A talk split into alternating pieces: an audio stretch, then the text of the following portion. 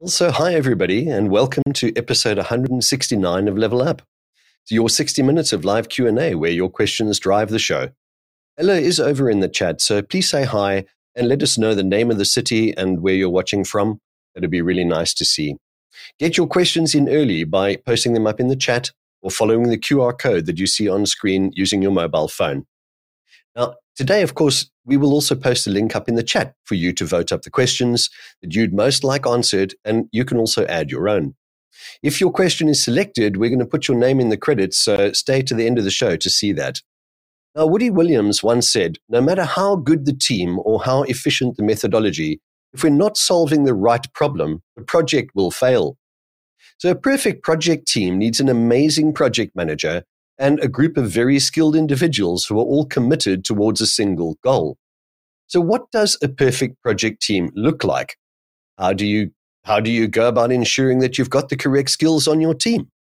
Well, to answer that question, and of course all of yours, we've got a wonderful panel joining today. So let's jump right in and meet them. Hi everybody. Good afternoon. So good afternoon. Hi. So Hi, I'm going to first start off with Kay. So, Kay is the CEO of City Limited, and she specializes in change enablement and consultancy, building capability within organizations to support the delivery of strategic change through effective portfolio, program, and project management. Welcome, Kay. Thank you. Thank you for the opportunity again. I think I stepped in at the last minute because I think somebody else couldn't make it. So, always welcome to join in when I can. Um, and a really interesting subject area today for us to kind of um, digest and talk about. I agree. Kay, thanks for stepping in, and it's always a pleasure having you on the panel. So, welcome. So, Etienne, I'm just going to introduce Etienne briefly. Etienne's the, currently the head of education at Pink Elephant South Africa, and he's got a specialist focus on IT governance, you know, and IT and emerging technologies as well. And he loves to assist organizations with aligning their business and IT strategies so that they can enable flexible change and respond rapidly to evolving business environments. So, welcome, Etienne. Yeah, very good to be here. And uh, as Kay said, exciting topic. it's yeah, um, perfect team. I'm not sure that's possible, but we can get close. so Exactly. True. Good point. All right. Orlando Heijmerink. Orlando is a trainer and change guide at Legant, and he recently started as a program manager at a regional hospital in the Netherlands. And Orlando is really passionate about helping teams and organizations with change to create more effective results and, of course, have fun. So, welcome, Orlando. Yes, uh, thank you very much, uh, Nigel. It's an honor to be here. Um, I'd love the, the the the word from Michael Jordan, who says, uh, "Talent wins games, but teamwork wins championships." I'm really a believer in that. So, Thanks, Orlando. That's a, that makes a, that's a really good quote. That as well. And lastly, on our panel today is Rajiv Rajiv Khanna. So Raj's relationship spans, I think, 25 or more years of over this area, and you know he's been working with APMG for many of those years as well. And he has experience managing diverse range of projects, programs, and in change management, both in public and private sectors in the UK, you know, and abroad. So welcome, Raj. Yeah, thank you, and g- great to be part of this panel uh, again. Uh, great to be looking at teamwork because not just in project and programs, teamwork is important in everything we do. So it'd be great to talk about it this afternoon. Fantastic. And of course, last but not least, the show wouldn't work at all without her, is Shanice. Shanice Mitchell Cox is joining us today from Wales, I believe, and uh, is acting as our question master. So welcome, Shanice. Thanks, Nigel. It's always so great to be on these shows, especially as a question master. So I'm looking forward to asking all the questions today. Fantastic, Shanice. Thank you. It's always good to have you on the show as well, in whichever role you choose uh, host, question master, social. You know, it's a jack of all trades, Shanice. Absolutely. all right. So let's let's dive right in and see what questions we have that are coming up about how to build the perfect project team. Shanice, our first question, please. Of course, thanks, Nigel. So we do have a question from Dennis. What are some of the key characteristics in terms of soft skills that we need to look for while recruiting to build a perfect project team? Hmm, this is an interesting question. Which soft skills are critical in building your perfect project team? You know, I, I think there are going to be a lot of answers to this. So I think let's start off with Kay, then we'll hear from Raj and then Orlando. Well, firstly, uh, I think somebody mentioned just now, is there such a thing as a perfect team? Um, teams are always evolving. Teams always need a little bit more communication, probably, than we give it. Um, and when you're looking at key characteristics in terms of soft skills, communication does come highly um, on on that. Understanding um, from a um, team roles perspective where people are sitting and what roles they assume, not having that confusion. So really getting to know ourselves as team members, what our roles, responsibilities are, and um, really that great communication that is required in order to ensure that everybody understands um, the RACI, and we all know about these things, but it's about making it happen. So for me, there's things like understanding and maybe using some psychometrics around where people's strengths are and making sure that you use and understand that you're getting the opportunity, especially in this day and age where we're working virtually. People get to understand each other, their preferences on how they communicate. Um, and what we communicate. So the RACI again is really important. Everybody understanding their roles, responsibilities, good communication, how people like to be communicated with, because um, we have so much technology. Um, all of these factors can can then identify where the strengths or weaknesses are within the team, so that we can bridge the gaps that we need to, and uh, really predict any risks and issues that might come along through um, a, a team not communicating well. Fantastic. Thanks, Kay. You mentioned something interesting a, few minutes ago there, which was use, the use of the psychometric tools. Mm. And uh, I've used these before in the past, but are there any specific tools that you prefer or recommend? it's really funny because there's they give you sort of similar insights. I mean, insights is one of those where they've got the colours um, and so on. Um, understanding the strengths questionnaires, things like that, are really important. Um, for me, Belbin's team roles sometimes is, is quite an important uh, one that we all understand who the shaper is, what the implementer looks like, um, you know, how people are either completer finishers or, you know, some people like me, um, like, oh, new shiny, you know. um, and then get a little bit bored towards the middle and the end of, a, of, a, of something, you know, where I'm maybe not great at completing finishing. Um, so just understanding that about ourselves. Um, you know, psychometrics and understanding and reflecting on our own behaviors and our own preferences, I think, um, are more important than any particular psychometric test. Yeah. Yeah. Yeah, agreed. Agreed. And I think that it, using them for the intended purpose is probably more critical and understanding that they are not a test. Yeah. It's really just a matter of understanding where you fit into the team role. I agree with you. Belbin is a very good one. Um, the I think the Myers Briggs one has been used before quite a quite a lot it with has. folks as well. So, but yeah, Belbin is a good one. Uh, you know, and you can have multiple roles in your Belbin profile as well. And so, it, if you haven't taken a look at that, take a look at it. You know, those are fairly good ways to see whether somebody will fit into your team. What you don't want to have is a team full of plants in the Belbin roles. Uh, too many plants will definitely not be a good thing. You need some shapers and completer finishers as well. All right, Kate, thank you very much. Raj, what, what are your thoughts? I think following on from what uh, Kay said, it's important for a member of a team to have the ability to listen and understand because how, how are you going to measure that when somebody is listening? And and therefore uh, we need to look at some again using some psychometric testing and not just hearing somebody but actually listening to their question and also respecting what they're trying to say because nobody's right all the time and at the same time nobody's wrong. So for me to add those two about communication is also the ability to listen and to respect another person's opinion. And I would suggest those are very important characteristics of a member of a team.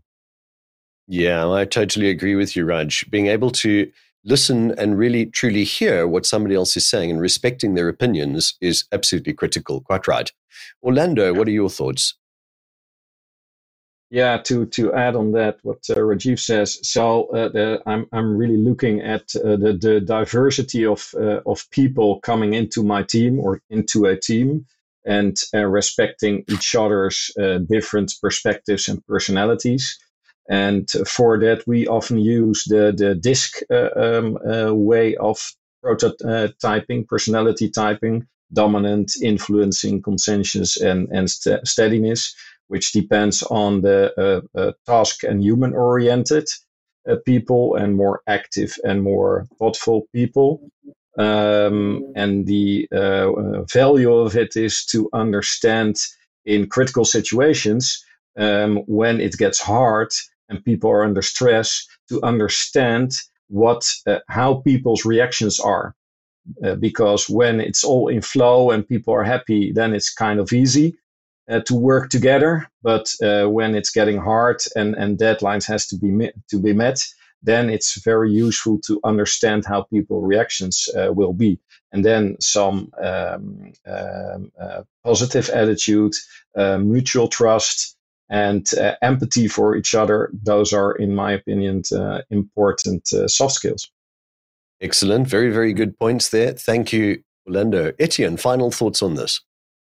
Yeah, many, many very good points made. So there's not an awful lot I can add. But yeah, empathy was one that I was definitely going to raise as something being really critical. Project environments tend to be very stressful and, and can be very stressful. So that was the one have empathy, understand your team. Um, you know, we always talk about be a team player, but there's so much involved in that being able to listen, being able to empathize. Um, for me, one of the things that makes a project team work is cross functionality. And in order to achieve that, you also need to be willing to listen, be willing to learn. And so those for me are, are kind of top skills that I would want top to look skills. for in terms of soft skills when putting a project team together. Fantastic. Thank you. And, uh, you know, I think, uh, you know, one of the things that is, in my view, pretty important in today's work environment is a, a generational awareness, right? We have actually mm. about three different generations working in the workplace today. And that can pose some significant problems, right? The older folks, you know, they don't really understand how the way of working of the younger folks and the younger folks don't understand the older folks and why they want to do things these way, you know, this way and that way. So, you know, empathy for how each person views their tasks and roles and the way in which they achieve those goals is really, really important as well. So, all right, just so to pop into social, you know, we've got so many people online at the moment. It's really, really great to see everybody online. So, welcome everyone. And hey, Soleil, thanks for joining us um, from Lagos in Nigeria. Great to see you online again. Who else have we got online, Connor? Quite a few perks. Hisham, hi from Saudi. Great to see perks here from Riyadh. That's awesome to see you here. Who else is online? Sied, hi from Perth, Australia. Wow, it must be getting awfully late for you in Perth at the moment, but great to see that you're up and still watching the show. But uh, fantastic to see everybody online. Um, if you have any questions for the panel, please don't hesitate. Pop them in the LinkedIn chat, YouTube chat, or directly into Slido. The link is uh, being shown to you. It's in in uh, Slido, or at least it's in LinkedIn and the YouTube chat. So just click on the link or scan the QR code that you see popping, up on screen to enter your questions directly. And I can see that a number of you have already entered questions. So with that, Shanice, let's jump right in and take our next question. We actually have a live question uh, from Saeed Hussein. Please share your comments on the importance of including an individual with a background in change management in a project team right from the beginning. Wow. Yeah. I, I, this is such an, a critical question. Uh, I think we're going to start off with Raj and then go to Etienne, then Orlando with us. Very, very important, very uh, essential question. We are getting better at managing projects um, and programs. And one of the things that uh, my recommendation has been uh, for the last number of years is when the project team is actually formed at the very beginning, we, of course, will have the sponsor, the business change managers, the project manager. And somehow, somewhere during half the way through the journey, we think, ah, about the people. So we start to think about change. And for me, it is absolutely essential that in that team, right at the very beginning, we we consider the delivery side, but most crucially, the human side, the psychology of change. And therefore, right at the very beginning, there should be somebody from change management. And the example I just want to share with you is if you're purchasing something to eat, when you look at the shelf, you're not always, you would look at the cost, but your first thought is, would my family members like it? So when you buy something off the shelf, you have to consider the family members and the psychology of how you get your six year old to eat what you're buying. So why do we not bring the same philosophy when we are delivering our project and its products to start think about change? So absolutely essential. We need to have a change manager from the very beginning. Thanks, Raj. I completely agree with you there. Etienne, what are your thoughts?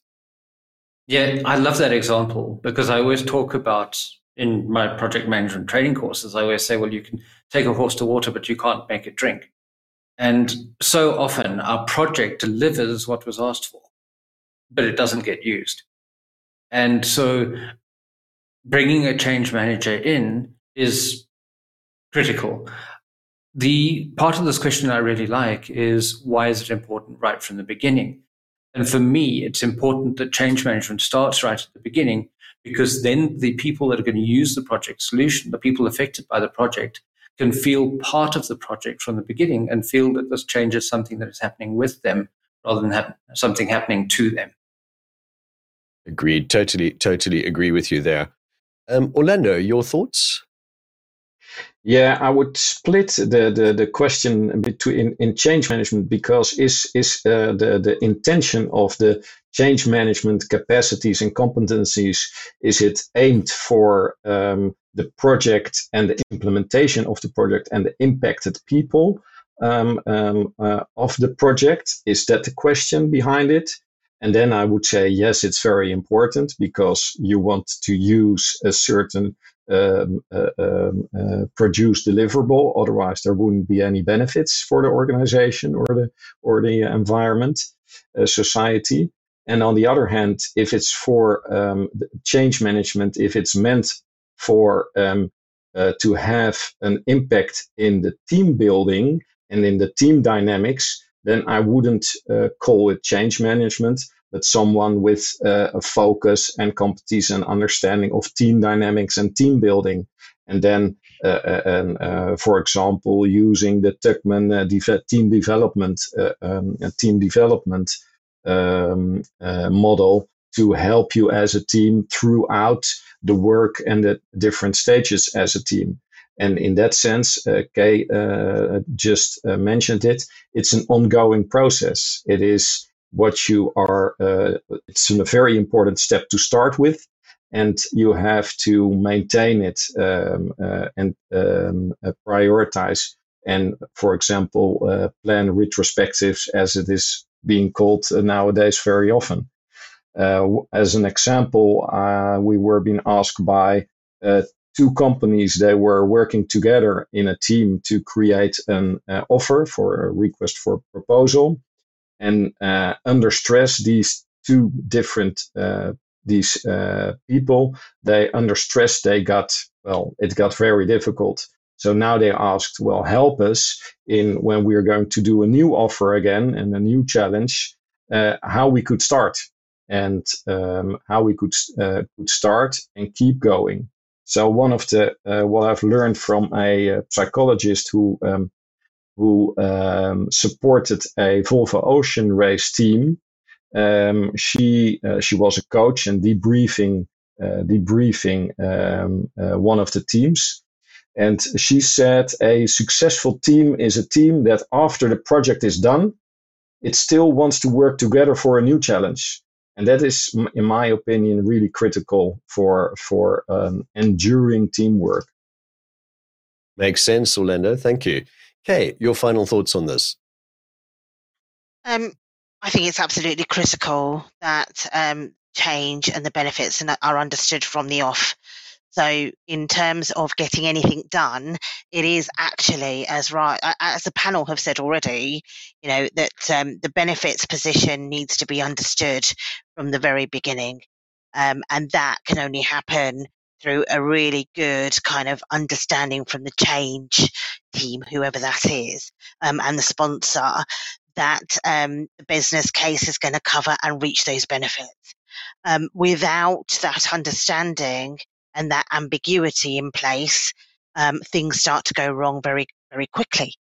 So it's really quite critical that there is a full understanding of what the mission is, what they're trying to achieve, and absolutely critical that there is a good plan and a good business case the, in the forefront um, that everybody has aligned to in order for those projects then to come into fruition and for the sponsor to realize the benefits.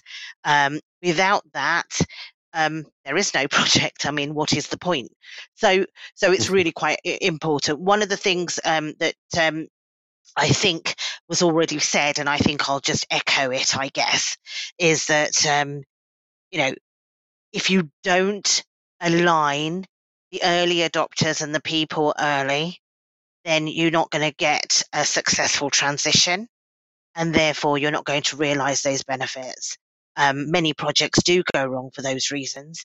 And I'll just reiterate that the benefits position the sponsor and change is very much part and parcel of the beginning of, of, of anything that we're going to kind of produce or change and, and get adopters to use at the mm. end. So I think I've echoed yeah. really what everybody else has said, but I think it's absolutely critical. Thanks, Kay. Um, th- I, think I hope that answers your question. I'd just like to just to add in there. It's been statistically proven now that having change management involvement at the start of a project yeah, increases the likelihood of the benefits being realized earlier and more of those benefits than ever before, right? Now, one of the challenges, if you think about this in your personal life, when you hear about something that might change and you don't know all the details of those change, and you weren't probably even supposed to hear of that change, it was a rumor, your initial feeling is that it's nerve wracking. It's uncomfortable. It doesn't make you feel good. Now, that often is the case in the work environment, right? People hear about things even if the project hasn't yet even been formalized. So, right at the beginning stages, it can go wrong already. Resistance to change starts to raise its ugly head straight away before the project is even tabled. And it's just come up as an idea, right? So, get the change management involvement early on if there's likely to be any impact to the way people are working. You know, the, the staff changes themselves, changing of roles, changing of tasks within a role, processes. It's amazing this minute detail that can actually put people at ill ease so ensure that that change management function is part of it. And, you know, I've often wondered, is there really a difference between a change manager and a project manager at the end of the day? You know, successful project managers are usually change managers and vice versa. So, all right. Thanks, everybody. Um, Shanice, may we have our next question, please? Of course, thanks, Nigel. So, you've got a live question from Moses. What are the consequences or effects that may arise when individuals responsible for managing a project portfolio in a public institution lack any project management skills? Well, okay. so I can tell That's you. That's a question. yeah. I'll let Raj answer this straight away, but I, I have some strong feelings about how that's going to go. All right, Raj and then Etienne. Really, uh, it, it, for me, project management should be seen as a profession. Uh, so, would you go and see a dentist who does not have any dentistry skills? Would you go and see a lawyer who has no lawyer skills? You know, so why do we believe today that it's okay to find anybody from anywhere and say, you know what, here's a project, you go and manage it. And, and for me, the project managers should have, whether the program managers, change managers, and just to follow, uh, pick up on your point, Nigel, a project manager and a change manager role, these are roles, can be combined, providing I use three C's. They have the competency, they have the capacity, and they have the craving to do it. So you need to have the competency. And I do believe very strongly that we must, must, must see project management as a professional profession and get the right people who have the right qualifications and have the right competency to take on that role. Otherwise, it's going to be an absolutely disaster, darling, as they would say in Strictly Come Dancing. right, thank you. That, that is so true. Very, very true. All right, Etienne, before we speak, hear from Kay and Orlando. Yeah, I just have to re- reiterate it's going to be disastrous if you don't have a project manager with project management skills. Um, your question asks specifically about in a public institution, you know, public sector, private sector, different objectives. Uh, private sector, you're looking for profit. Public sector, it's about service delivery. Neither of those would be achieved. So, whichever your environment it is, whatever your goals are, are unlikely to be achieved if the projects fail. Projects will fail if you don't have project managers with the right skills managing them. Simple as that. Absolutely. Okay, your, your thoughts, and then Orlando to finish this off briefly. This feels like a very personal experience question to me, and mm. somebody is venting. Um, so I've, I, I absolutely echo again what, what, what the panelists have said already. You know, um, getting I sometimes feel a little bit aggrieved that um, anyone feels that project management can just come and go and, and anyone can do it. But there are there is a reason why it's a profession. there is a reason why you know um, there are specific skills that I believe in business everybody should have those project skills because they do give you a framework, they give you a process, and they give you communication and, and, and, milestones and things like that. And it's so important and it's absolutely critical that um, personally, I would probably teach it at school, um, you know, because I think it's they are such brilliant skills that I believe everybody ought to have um, in their kind of toolkit uh, because it helps to manage kind of um, things well. There's a difference between a project skill and um, project management qualifications as such and, and so on. So I think there is a real deep kind of understanding within projects. It's quite a complex subject. It's not as easy as organizing your kids' party. You know, it's not as easy as that in a way, although that can be quite difficult, I can tell you from experience. But um, it's very very important that you know it, it's not trivialized um, and and i like raj's analogy of you know you wouldn't ask a, a non-dentist to take out your teeth where you might do but it's not great. Um, you know or, or, you wouldn't go to you know somebody and, and pretend to be a, a, lawyer and so on. So it is really important that the profession itself and the standards are upheld. So it just feels as if this question is coming from an area within the public institution that maybe you feel is lacking some of these skilled areas. And there's ways in which we can rectify that. But we just need to ensure that um, that there is a real um, respect, I guess, for the project profession. Um, yeah. And I very much agree with uh, Raj and the team really here around, um, you know, it is a profession. It really, really is, and people should be taking that seriously um, for for I capital agree. projects and all sorts of other projects. So yeah. Thanks, thanks, Kay. Orlando and Etienne, very briefly. Yes. Um, although I agree with the importance of the uh, of the competencies and skills about uh, being a, a, professional project manager, I would uh, give another uh, angle here. Um, it's about a person working on a, in a project management portfolio. So let's assume if this the, if this person, if this role, if this person is a really good leader and is really an inspiring leader who wants, who is able to communicate from the why and from out to the purpose and leave uh, uh, leave the how for uh, some kind of uh, a person who is coordinating things. Um, it is here being called a project manager.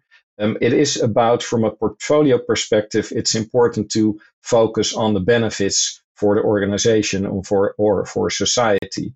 So I would rather uh, stress here that this role would have uh, very um, uh, great communication skills and inspirational skills and has charisma. And that would definitely um, be a, in my opinion, be a more important skill than especially um, uh, having all kind of technical project management skills. And it's about uh, it's about leadership here and about focusing and translating the strategy into operations and into a change what helps and give benefits for the organization. Thanks, Orlando. Uh, very, very interesting insights. Absolutely. Um, Etienne, final thoughts very briefly? Okay, two things very quickly. The one is I think it's also important that we recognize that project management skills are not the same as project management qualifications. You can have the skills without the qualifications. Um, you can also have the qualification without the skills. But um, I also wanted to jump in on Kay's point, which I really like about teaching project management at school level, because isn't school and school group projects where we learn how to run projects badly? Yeah. yes. yeah, it's our school projects that are that, that is where we learn all our bad habits for project management. So yeah, start there. Yeah, a very good point. Actually, very very good point. So I think Moises, just on this one, I agree with everything the panelists have said. Okay, everybody's given you great advice here. I think that the consequences, though, could be very far-reaching in a public sector environment. Okay, if you have somebody who's managing a portfolio of projects who lacks any kind of project management skills, by reading into this, if I read into this, I also read lacks any kind of portfolio management skills, you are in trouble. And the unintended consequences for all of this okay, will mean that you are not going to deliver, deliver the benefits or even the services that are supposed to be delivered from the portfolio of projects. You could end up in a situation where public funding is withdrawn for the projects or the area in which you work. You could end up in a situation that we have a change of leadership in government, even, and it can be that bad, right? So the consequences mm. could be incredibly far reaching for non delivery or expenditure that should never have been made or projects that just fail outright. Okay. It doesn't need to a good reputation. So I would say definitely a bad idea and the consequences are heavy. Go and get some project management skills and put some people in that have that understanding of how a project should be run okay, before things go really too far awry. All right. Thanks, everybody. Just want to say over on social, um, we've got so many people watching online at the moment and tons and tons of people on LinkedIn and YouTube. Nazia, hi, nice to see you here from Bradford in the UK. That's really great. Um, we've got so many people. Somebody, Julian, hi, nice to see you in Johannesburg. Great to see you watching again. Awesome to have you here. Got so many people. Patricia, again, here from Mexico. Interesting topic. Thanks. We agree. It is definitely. All right. We are running out of time. So let's move on if we can. Shanice, let's take our next question. Thanks, Nigel. We have a question from Joanne in Yorkshire, UK. How important is allowing your team to grow and having trust in them? Hmm. How important is it to allow your team to grow and have trust? Well, let's hear from Etienne. In fact, the whole panel would like to answer this. So let's start off with Etienne. Um, look, a project environment is an incredible place for growth and learning. It, it's you learn so much on every project. You learn every day in a project, and so it is important you actually allow your team to to grow. And one of the ways we allow people to grow is by giving them responsibilities and then trusting them to get on with those. Um, I spend quite a lot of time helping organizations with both traditional type projects and more agile methodologies as well. And in both of these, I encourage uh, a, a, tool that we use in, in Agile and, and, Scrum, and that is your daily Scrum or your daily stand up. And one of the reasons I love that as a tool, and I use it in all projects, no matter how they're run, um, is because it allows each team member to commit to something on a daily basis and then prove themselves. And so it isn't so much about the project manager assigning tasks and saying, right, I need you to do this, but the team member saying, I'm going to do this, and then actually going away doing it and coming back and reporting to their team. And through verbally committing to their team every day, they're holding themselves and their team is holding them accountable. And the team, and it allows the project manager to then let the team get on with it and allow the project managers to step back and trust their team to do the work. Yep, Etienne, absolutely agree with you. Orlando, your thoughts? Yes, yes. So I totally agree. Uh, here, it is uh, uh, extremely important to allow your team to grow and, and to help building trust. So uh, growing individually, and um, um, I always uh, ask uh, when I start with a team. So what do you want to learn, and uh, and how do you want to grow in your uh, personal, uh, personal and and professional life? I find it very important because then you're able to connect on a personal level with people and um, helping each other to uh, to get the best out of their out of yourselves and uh, to get the best out of the team. So, and if individual team members are growing themselves, the total team is growing, and it helps to foster uh, trust, engagement, and mutual understanding, and mutual understanding for the the strengths and uh, and weaknesses of uh, of the team members. So, if you really are uh, able to understand uh, one's needs, um, that it will definitely help you to grow trust in your team. Thanks, Orlando. Kay, your thoughts? I think the word trust is really important here. You know, in order for people to trust each other, you have to create a, a safe space where people can have the communication at the level that they need that communication they can be vulnerable to some degree and admit that they don't know how to do something or that's one of their weaknesses and actually be able to kind of share that. Um, we do a lot of work around, you know, building trust within teams and, and growing the teams. And sometimes uh, we don't get our preferences. We sometimes get the people who are there and, and, and you have the resources to be able to be part of a project team. Um, so, so really that, that, that kind of forming, storming, kind of norming um, uh, pattern that we all go through in cycles, and it is cyclic because um, we always do then come back to forming if somebody leaves or there's some other changes within a team or a new person comes in to a team. It is really important to understand where we're at and where and, and so on. Teams trust is absolutely critical. And the only way I can see that it's worked for, in my experience, is um, through developing peer mentorship, um, real good communication styles, um, really buddying people up where where people are identifying um, weaknesses in their own selves and seeing a strength in somebody else in an area, and that's how you get growth uh, within that team and how you can grow the capability and how you can really grow confidence for people to be able to make safe decisions within your team environment. You can only be vulnerable and you can only be honest with a team that you really do work with and gel with, but also how you manage the conflict when it arises. And conflict is important because conflict isn't all bad. It could mean that you're having a real kind of heated discussion and a debate, and somebody just thinks a little bit differently to somebody else. And actually, having the space to be able to negotiate and to be able to understand each other, respect each other's opinions, which we've talked about already today. Um, these really do help to grow the team and grow the trust. Yeah, I totally agree with you, Kate. Totally agree. Raj, why don't you finish us off on this one before we move on to the next question? Yeah, one of the things that Daniel Pink talks about is what actually motivates people. Mm-hmm. And he speaks about three things. One of them is autonomy, the other is mastery, and the third is purpose. But the first one really is important, it's about autonomy. And so, therefore, another word I want to introduce now, which we're not very good at, is empowering people to make decisions.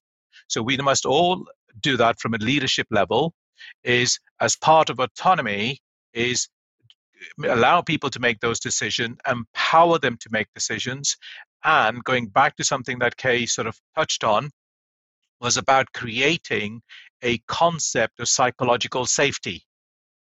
It is okay to make a mistake. Too often, we seem to work in a blame culture. So rather than blaming somebody, is actually sitting with somebody and understanding why did they make the decision that they did? What can we learn from it? And would you have made the same decision again had the situation been exactly the same? So let's encourage people to learn from ourselves. It's about self learning. Nobody likes to be told you got it wrong. You know, you look at cricket as being a cricket fan right now playing against the Aussies you know, people drop a catch and people uh, shout at them. Well, do you think the player who dropped the catch deliberately wanted to drop that. They don't. So why pick on blame? So let's try and uh, work on supporting. And if we do that, and what the rest of the panel have said, I do believe empowering people and creating a concept of psychological safety will go a long way in allowing the team to grow and trusting each other. Fantastic. Thanks, Raj. And Joanne, I think just to echo what everybody else has said, you will not be able to put together your perfect project team if you don't allow people to grow and you don't have a trust in your team. Yeah. It's so critical, absolutely critical. All right, thanks. I can see the questions are stacking up and we're running out of time. So, um, Shanice, please, may we have our next question?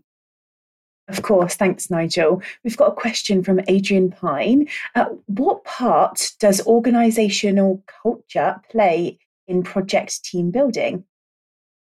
Okay, well, wow. Adrian, nice to see you online and asking questions. Um, that is such an important question. What part does organization culture play in this? Well, a lot. So I think what we'll do is we'll start off with Orlando. Everybody wants to answer. So let's mix up the order. We'll go to Orlando, then we'll go to Etienne, and then Rajan and Kay. Hi, Adrian. Nice to hear from you. um, yeah, well, that's uh, organizational cul- culture plays an, a really important role because it sets the context, it sets the stage for teams and, and people and, and, and employees to work in. And uh, that gives an, an, an uh, uh, shared understanding, shared uh, style of working uh, on, and way of working for people um, to, to be in.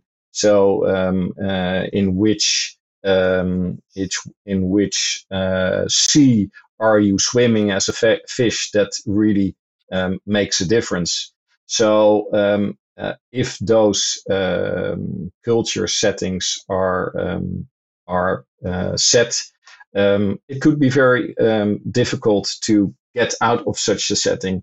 And uh, but I'm really um, a believer that a team is able to set as well their own standards. Although that could be very um, uh, very difficult and could be a real challenge. Thanks, Orlando. Appreciate it. Etienne, your thoughts? Yeah, look, culture is incredibly important because it affects everything. So you know, I'm a big fan of Peter Drucker, and he's famous for saying culture eats strategy for breakfast, but culture eats everything for breakfast. If your culture isn't right, you know, or your project doesn't fit in with your culture, it's not going to work. Um, but having said that, you can also make sure that you build the right team culture within your project team. And I think that for a project manager is, is really important. So as much as the project and program and everything will be influenced by organizational culture, it's important that project manager builds the right team culture within the project team. And I think that, um, and that's where you can build on um, what Raj says earlier about psychological safety and all of that as part of the team culture. And that's something that the project manager can drive and instill. So um, I think we need to look at it from uh, those two levels. Yeah, I think you're absolutely right, Etienne. Um, Raj, what are your thoughts on this before we hear from Kay? If I was to answer this as a quick one word answer, of course, I would say, Adrian, it's huge. Um, because for me, every organization needs to create uh, for example, these days, we, we, you know, a lot of meetings used to take place face to face. Now we're working across teams. Uh, some people are in the classroom together or in a meeting room, and others are there. So for me, one of the things the organization, first of all, to set up is a process about, you know, Kay mentioned something about, uh, you know, norming. As part of every team, as part of the norming process, we need to agree for example, as again Kay said, roles and responsibilities, how are we going to communicate with each other, etc. And if there is an organizational standard and how it is being done across the organization, then individual teams can deviate or to suit the team the needs, but they must still align, uh, remain aligned with an organization culture. And the leaders of the organization, in my opinion, do drive uh, their behavior rather drives the culture of the organization. So let's try and use the organization as a helping tool to develop the teams to do better. Makes sense. Thanks, Raj. Okay, final thoughts on this one. Again, you know, um, I'm agreeing with the panel, you know, with regards to how um, important culture is, and actually, it's ordinarily it's leadership led. You know, it's almost um, the behaviors and um, the culture is kind of instilled through the expectations of the leaders. It's a bit like a family, isn't it? Um, I'm Indian and I live in a you know big, huge family and have done for years where you've got um, a hierarchy kind of thing where you look up to your grandparents and your grandparents almost set the scene of how the, the next generation and the next generation. And it's a very similar kind of thing in, in a workplace you know the leaders of the of the organization will set that scene through the strategy and people will either buy into it or they don't. That's when you start to see subcultures split in and people doing their own thing and the only way that projects and people can work together in that way is by understanding and have a mutual understanding of what the culture is of the organization. Do they buy into it or don't they? Do they deviate and organize their own little subcultures, if you like? Or is there a um, communities, little communities building where actually there's a little bit of rebellion, there's a little bit of, um, you know, th- there's a little bit of kind of not, um, not aligning themselves to the status quo, and actually sort of there's a little bit of um, difficulty around conflict and all of that.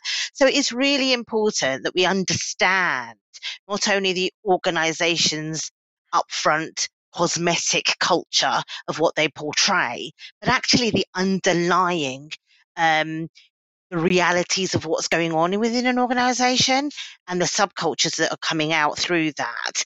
Um, and again, we can lead not only from the top, but we can lead in in many different ways. And it's about ensuring that um, you've got the right people and the and clearly, transparently being able to have those communications and dialogues, no matter how difficult they might become. But it's better to get it out and have those conversations in a safe place um, in order to kind of ensure that you're dealing with the right kind of culture. Kay, I totally agree with you. And I think you're right on those subcultures. Do you know, the more I think about this in organizations where I've faced this myself, quite often the upper leadership who have been setting the culture are often not even aware that the culture that they've set is either toxic or fear based or fear led. You know, they aren't even aware mm. of that, right? And they do not really feel or take responsibility for the culture of the organization itself they feel that that's something that their lower management should be dealing with, right?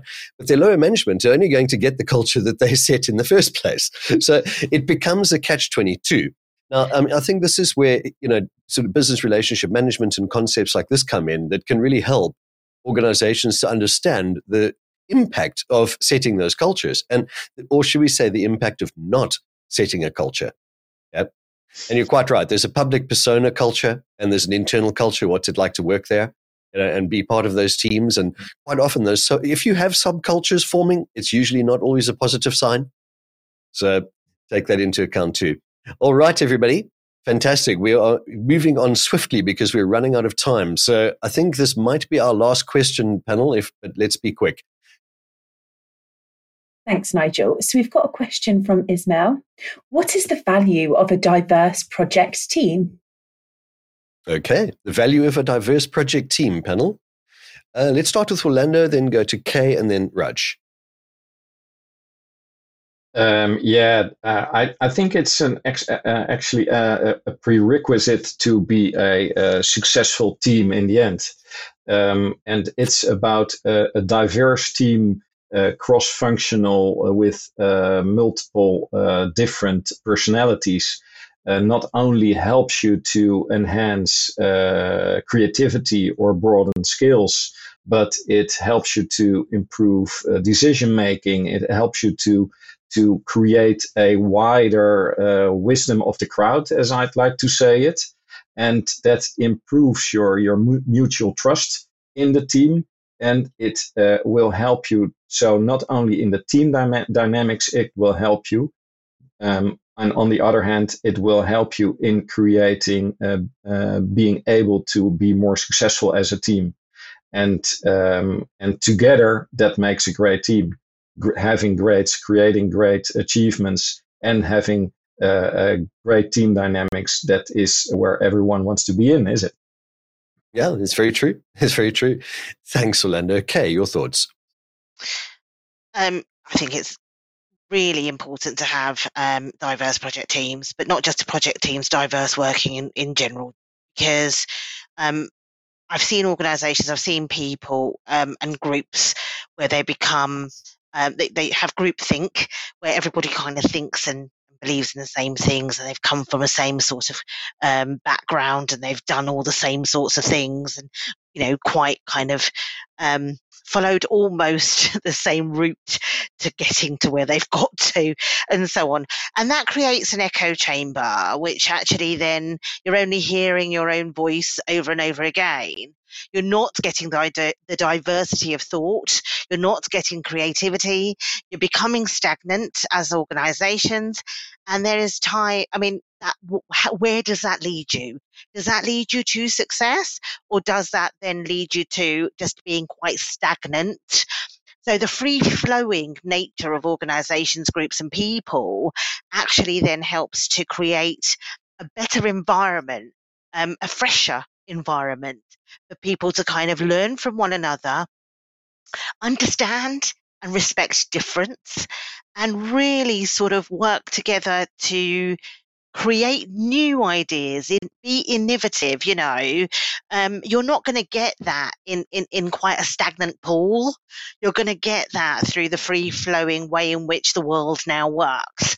And so i think it's so positive that we've got so many different diverse teams. We can work um, you know remotely and we can work with people at a, at a touch of a button um, in all different parts of the of the world and and for me it, that there's nothing but good in that because it, it helps us all to learn a little bit from each other and that's what yeah um, we should be doing yeah, I agree with you, Kay. I agree with you. Thank you for those thoughts. Raj, um, briefly, and Etienne, before we finish off. I think one of the things we talk about really in a container, which is a team, whatever sort, the greater the difference between the members of the team, the more interaction you're going to get between the team and better ideas.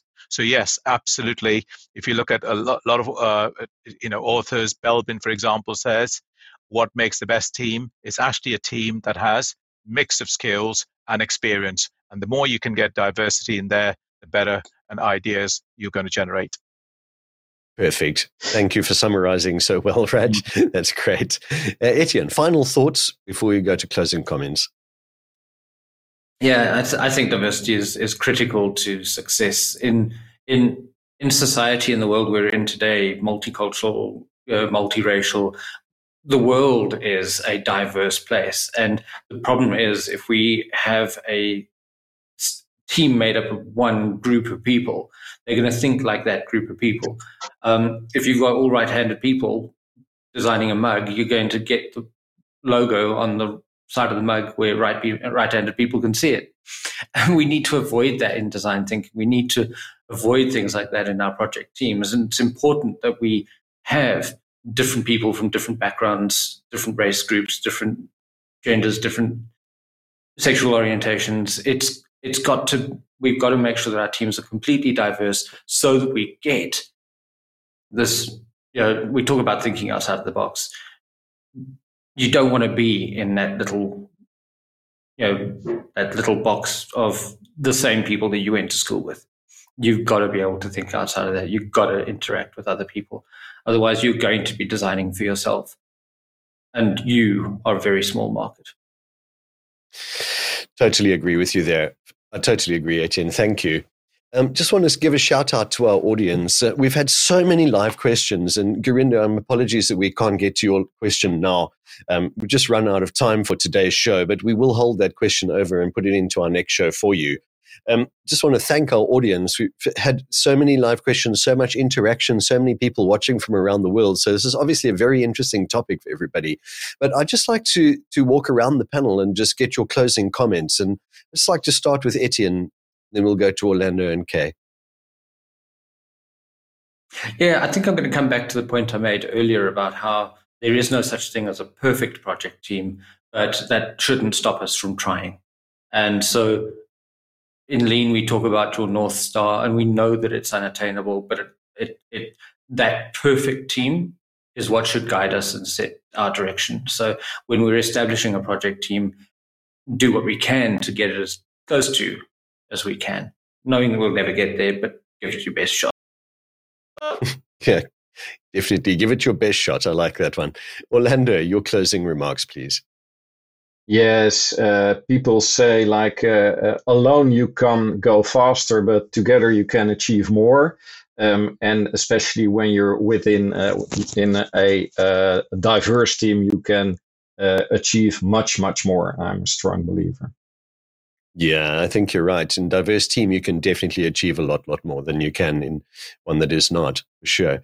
Kay, what are your final thoughts for today's episode? I think for me, um, great conversation and great questions. So thank you for that. Um, but I think that the biggest thing for me is um, understanding difference, being able to think differently, having that psychological safety in teams, and creating really great team dynamics then that can innovate and be themselves. So I think that's what's really important. I think you're right. You know, I think psychological safety brings about automatically a culture of innovation, doesn't it? As people start to just feel like they can make a decision. It may it may be incorrect, but it's I, I almost like that that saying where somebody said, you know, bring about a culture of failure. Yeah? Try to instill a culture of failure in your team. And I thought, you must be mad. Why would you do that? Yeah. But actually, when you think about it, it's one of the best approaches to get the best out of people. So, yeah, think about that one. All right, Raj, your final comments for today. I think just a couple, if I could. Uh, one, I mean, uh, there's a new framework where, you know, I was saying new, it's been around three years. Praxis today, which is a project program management integrated framework, actually talks about team building as heart of its one of its component. So rather than purely mm. talk about project program management, we need to look at that. And the other thing that you know we will put a link on uh, to it is within the praxis framework. There's something called team praxis, and team praxis uh, talks about the DISC model, for example, and says how every individual is different. What the, how you present information to that information is different. So certainly, you know, have a look at Google and type in praxis and then type in team praxis and have a look within stakeholders, benefits. So I think there's a lot of information there. We just need to go and learn it first and then apply it. So yes, absolutely great conversation, as Kay said, and hopefully, you know, we would uh, take something forward from here for all of us.